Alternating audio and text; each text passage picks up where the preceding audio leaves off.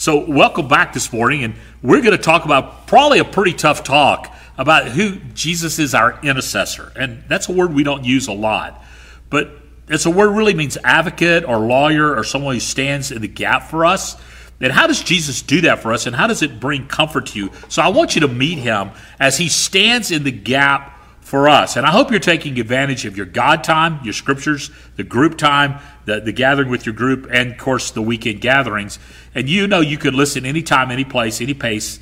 Uh, that it's all for you, and we provide this content for your, your benefit. But I want to welcome you again uh, for those who are joining us here on this Sunday morning. As we talk about Jesus, our intercessor, there's probably nothing more powerful or loving than praying for someone, or someone praying for you. Uh, that should create such security and such intimacy that knows someone is standing in the gap for prayer for you. Prayer is an amazing tool that grows our relationships. It grows our relationships with God and it grows our relationships with one another. I know that when I pray with my children, or I pray with my grandchildren, or I pray with my, my, my wonderful wife, Tara, that this draws us together in closeness and intimacy. Uh, so when I was in college, I went to a great Christian university called Florida State University. Uh, you know, it's just a, it's called the Berkeley of the South, probably the most liberal school there is. And you know, during those times, I literally wasn't like Pastor Scott. You know, I was living on my own, away from my parents. I'd grown up pretty sheltered in the Baptist bubble, and then I got out in the wilds of Florida State, and I kind of started living life differently than I'd lived before. Now, my parents were never really strict with me regarding curfew or those kind of things. Tara says I was a free range child. I was number four. I was the, the love child, as my mother said. My dad called me an accident. Either one was disturbing. But I really didn't have a lot of, you know, parental supervision. And I kind of came and went as, came and, you know, just come and go as I wanted to. And I came home for college one weekend and I was doing my typical thing and hanging out with my buddies. And I came home really, really late. In fact, I would. This is kind of cool. I'll chase a rabbit. My mother was so obsessed with my behavior and so worried about me. One time, I didn't come home from surfing on time, and she called the dadgum Coast Guard to find my body. Okay, so this is what I'm dealing with. But I'm out, you know, in college. I come home and I get home late, and I find my mother in the living room on her knees praying out loud for me. Now, I don't know. My mother, I, I love my mama. She's with the Lord. And she was, but boy, was she manipulating me. I don't know. Was it sincere? I don't know. but all I know was there she was praying for me. And I, I got home and I picked her up off the floor and I helped her up. And I said, Mama, what in the world are you doing? She says, and she had tears running down her cheeks. She says, Scott, Oh, Scott, I just want you to be a godly man. And she hugged me, and I, you know what? But that made a big impression on me. Uh, whether it was staged or not staged, I couldn't ignore the fact my mama loved me enough to drag me before Jesus. And she was interceding on my behalf in front of King Jesus. I think that's pretty powerful. As powerful as my mother praying for me is, you know, there's someone more powerful who's praying for me? That's Jesus. Jesus is praying for me. Jesus is praying for you. This is one of those often overlooked promises of God that Jesus knows my weakness and he's standing in the gap for me in prayer. I want to share with you two very powerful scriptures that illustrate this truth. And, and, and that'll help you understand how much you were really loved and how much Jesus really is standing in the gap for you. It's Romans 8 26 and Luke 22 31 through 32. And uh, just like I walked in on my mom praying for me, I want you to see Jesus is praying for you today. And his prayer is powerful because he loves you. I want you to meet Jesus, your intercessor. Father, thank you for what you're going to say to us today. And I pray that we'll capture this truth in our hearts and that we'll live these truth in our lives. So thank you for how faithful and good you are. Let us listen to you now as we dive into these passages. And I pray this in your son's strong name. Amen. First thing I want you to see is that you're not alone. You are not alone. Likewise, the Spirit helps us in our weaknesses. For we do not know what to pray for as we ought, but the Spirit Himself intercedes for us with groanings too deep for words. This literally means that the Holy Spirit, who is Jesus, the word Holy Spirit means it's, it's in Greek it's parakletos, which means the one who comes alongside of us. And when Paul says, I urge you, my brothers, to present your bodies in Romans, he's talking about this urging is the Paracletus. I'm coming alongside you. I'm putting my arm around you. When we come to Jesus, the Holy Spirit comes to live inside of us. He comes to be our Paracletus, the one who's along with us. And this is what Jesus has said. When we come to believers, He lives us. And this is what He does. It's what the Holy Spirit does. As living in us, this is what He does. He convicts us of sin. He points out sinfulness in our life that we might repent and find the cleansing of God. He helps us understand Scripture.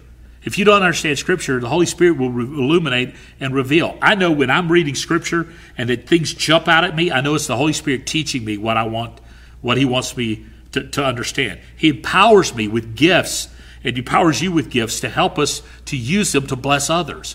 Our giftedness from God is not for our benefit, it's for the benefit of the body. And He empowers with us. And here's the cool thing He prays for us. He prays for us. He's interceding for us. Now, we're limited in our understanding, so we need help. Even after we're saved, we are hampered by sin. Just because we've been brought into a new relationship doesn't mean we're perfected in that new relationship. Paul said it in Romans 7 The good I want to do, I don't do. The very things I hate, I do. Wretched man that I am, who will free me from this body of death? He's talking about sinfulness, even though he's, he's dadgum Paul and he's still struggling with sinfulness. We still struggle with sinfulness. Now, being saved or being in a right relationship with God through Jesus doesn't mean we've arrived. Doesn't mean that at all. It means we've been made new and we're in processing of arrival, and when we arrive, we'll step into heaven. That's what it looks like. The Holy Spirit then works within us unrelentingly to help us what we could never become on our own. Unrelentingly to help us become what we could never become on our own. Paul said this to the church of Philippi For it is God who works in you both to will and to work for his good pleasure. See, Jesus is standing in the gap for us. In this word, he says, with groanings, the groaning of God. What does that mean? That he's groaning for us. That he says, in the same way, the Spirit makes groanings for us, intercession for us. In the same way. Now, this is not some, kind of spiritual desperation God has, but it's a different level of communication between God the Father, God the Son, and God the Holy Spirit on our behalf. He groans for us because the Father, Son, and the Holy Spirit exist in perfect unity, the triune prayer. This prayer of intercession is to strengthen you and to strengthen me. You see, creation suffers under the curse of sin, so it groans for revelation. We humans, the world groans and longs for relief. Man suffers under the curse and longs for salvation. We groan for that.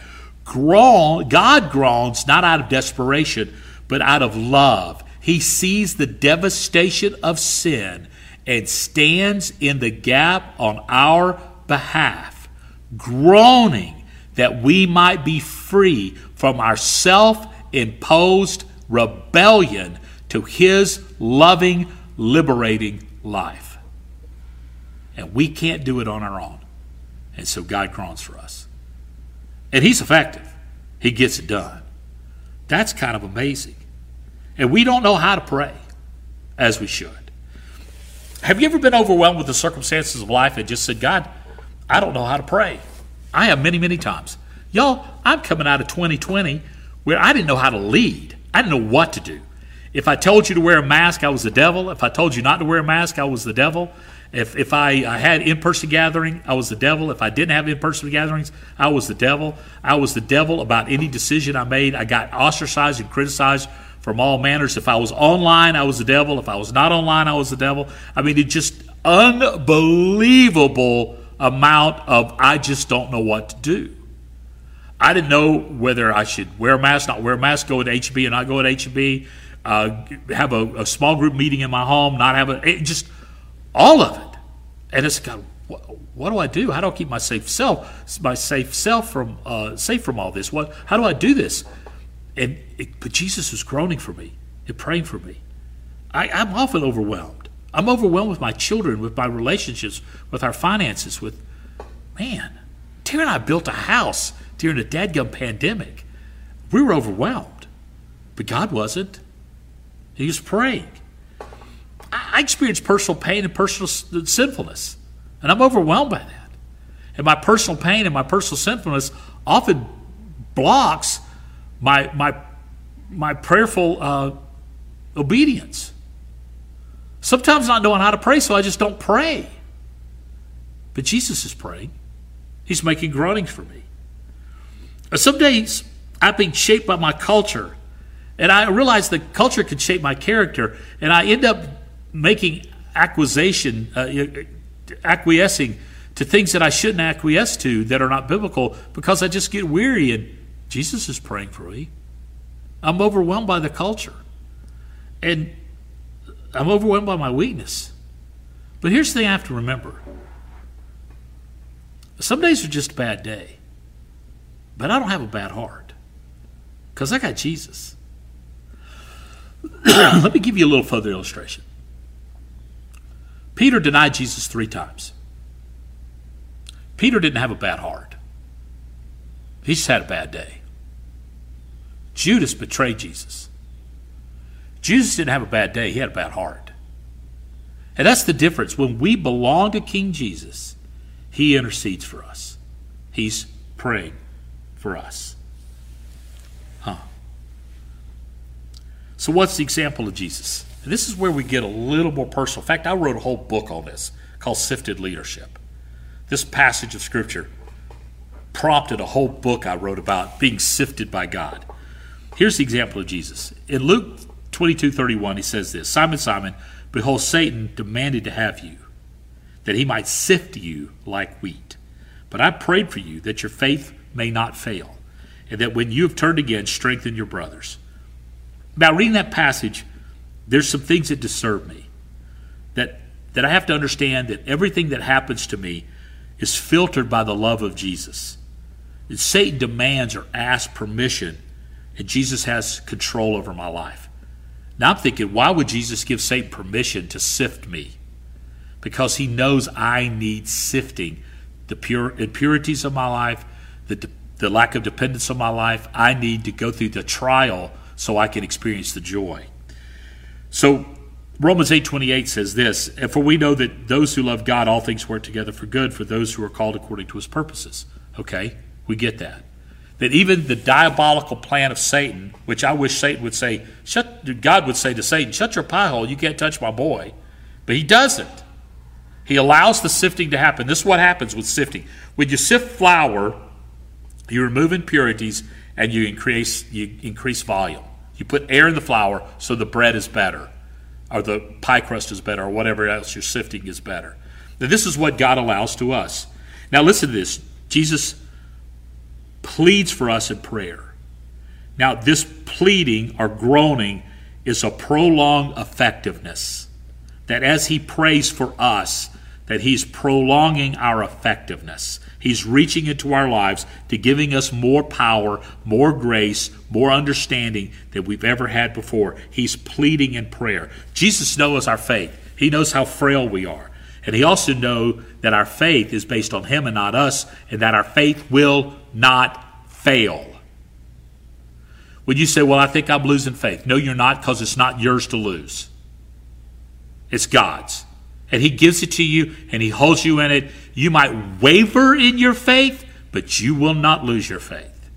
You may backslide in your faith, but you will not slide off from your faith because your faith is found in the one who is faithful and is based on his faithfulness and not your behavior. Listen to this I give them eternal life, and they will never perish, and no one will snatch them out of my hand. No one. You cannot even snatch yourself out of God's hand.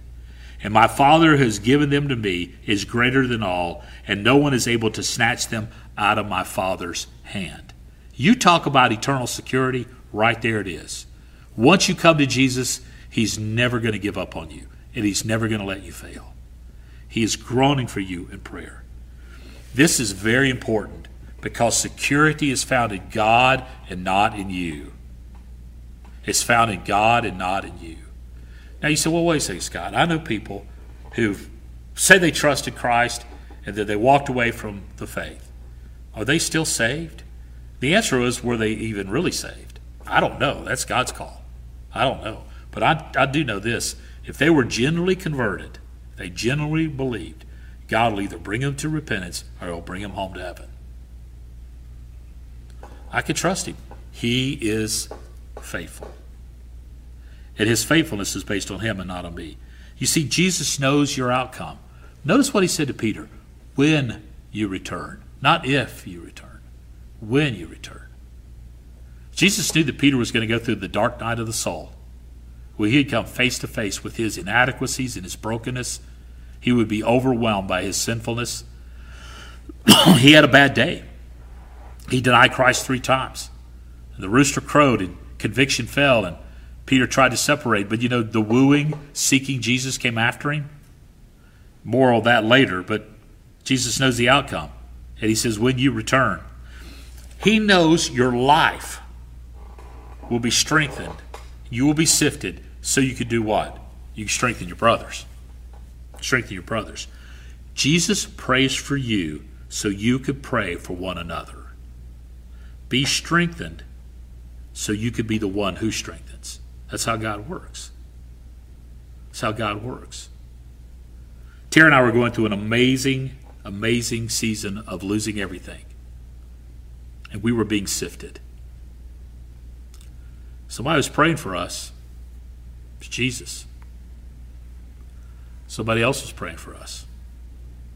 My precious sister Judy, my brothers David and Stan, they were praying for us. They were praying that God would deliver us, and He did. And I love my family. There were times when Judy would call and rescue us.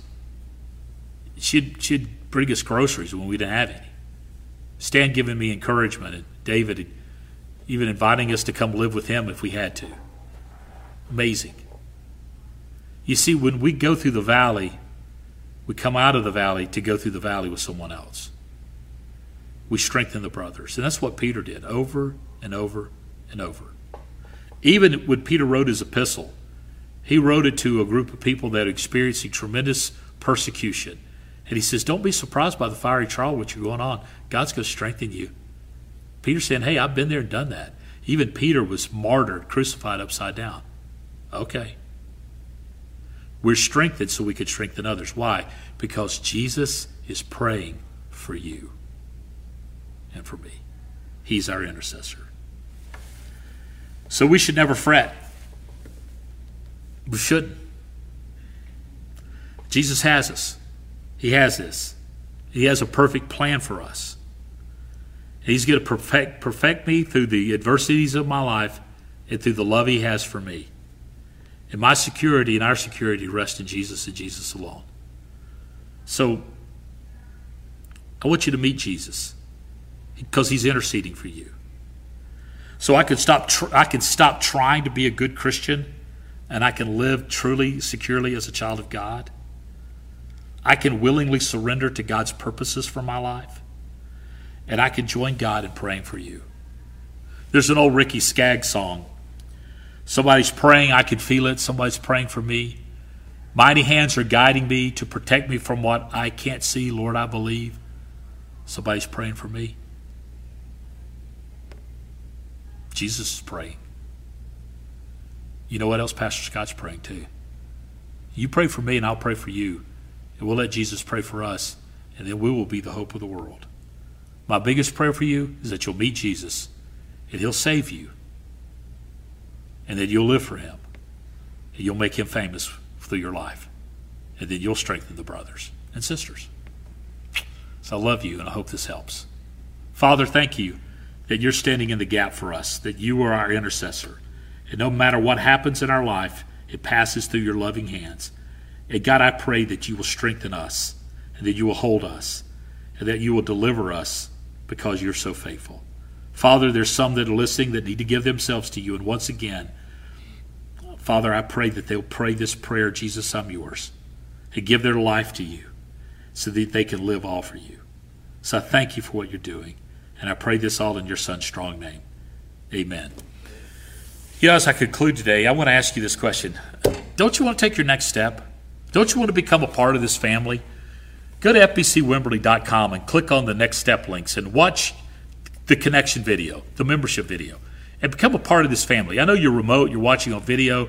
We don't know how long this pandemic is going to last. It doesn't matter. You can be a part of our family remotely. So do that. And, and I want to be your pastor, and I want to help you grow to become like Christ. So take that next step and just go online and send us an email. Maybe you trusted Christ today. Let us help you with that. Maybe you need prayer. Let's be a real church. Even though we're meeting online, we're still a real church because a church is not a building, it's a people. And we're a people connected through the miracle of technology. So I hope this I hope this encourages you. Take your next step. Also continue to be faithful in giving, that we might make Jesus famous through all the world. I love you. I'm honored to encourage you with this content, and I pray God will bless you. And remember, Jesus is praying for you, and so am I. God bless you. I'll see you next week.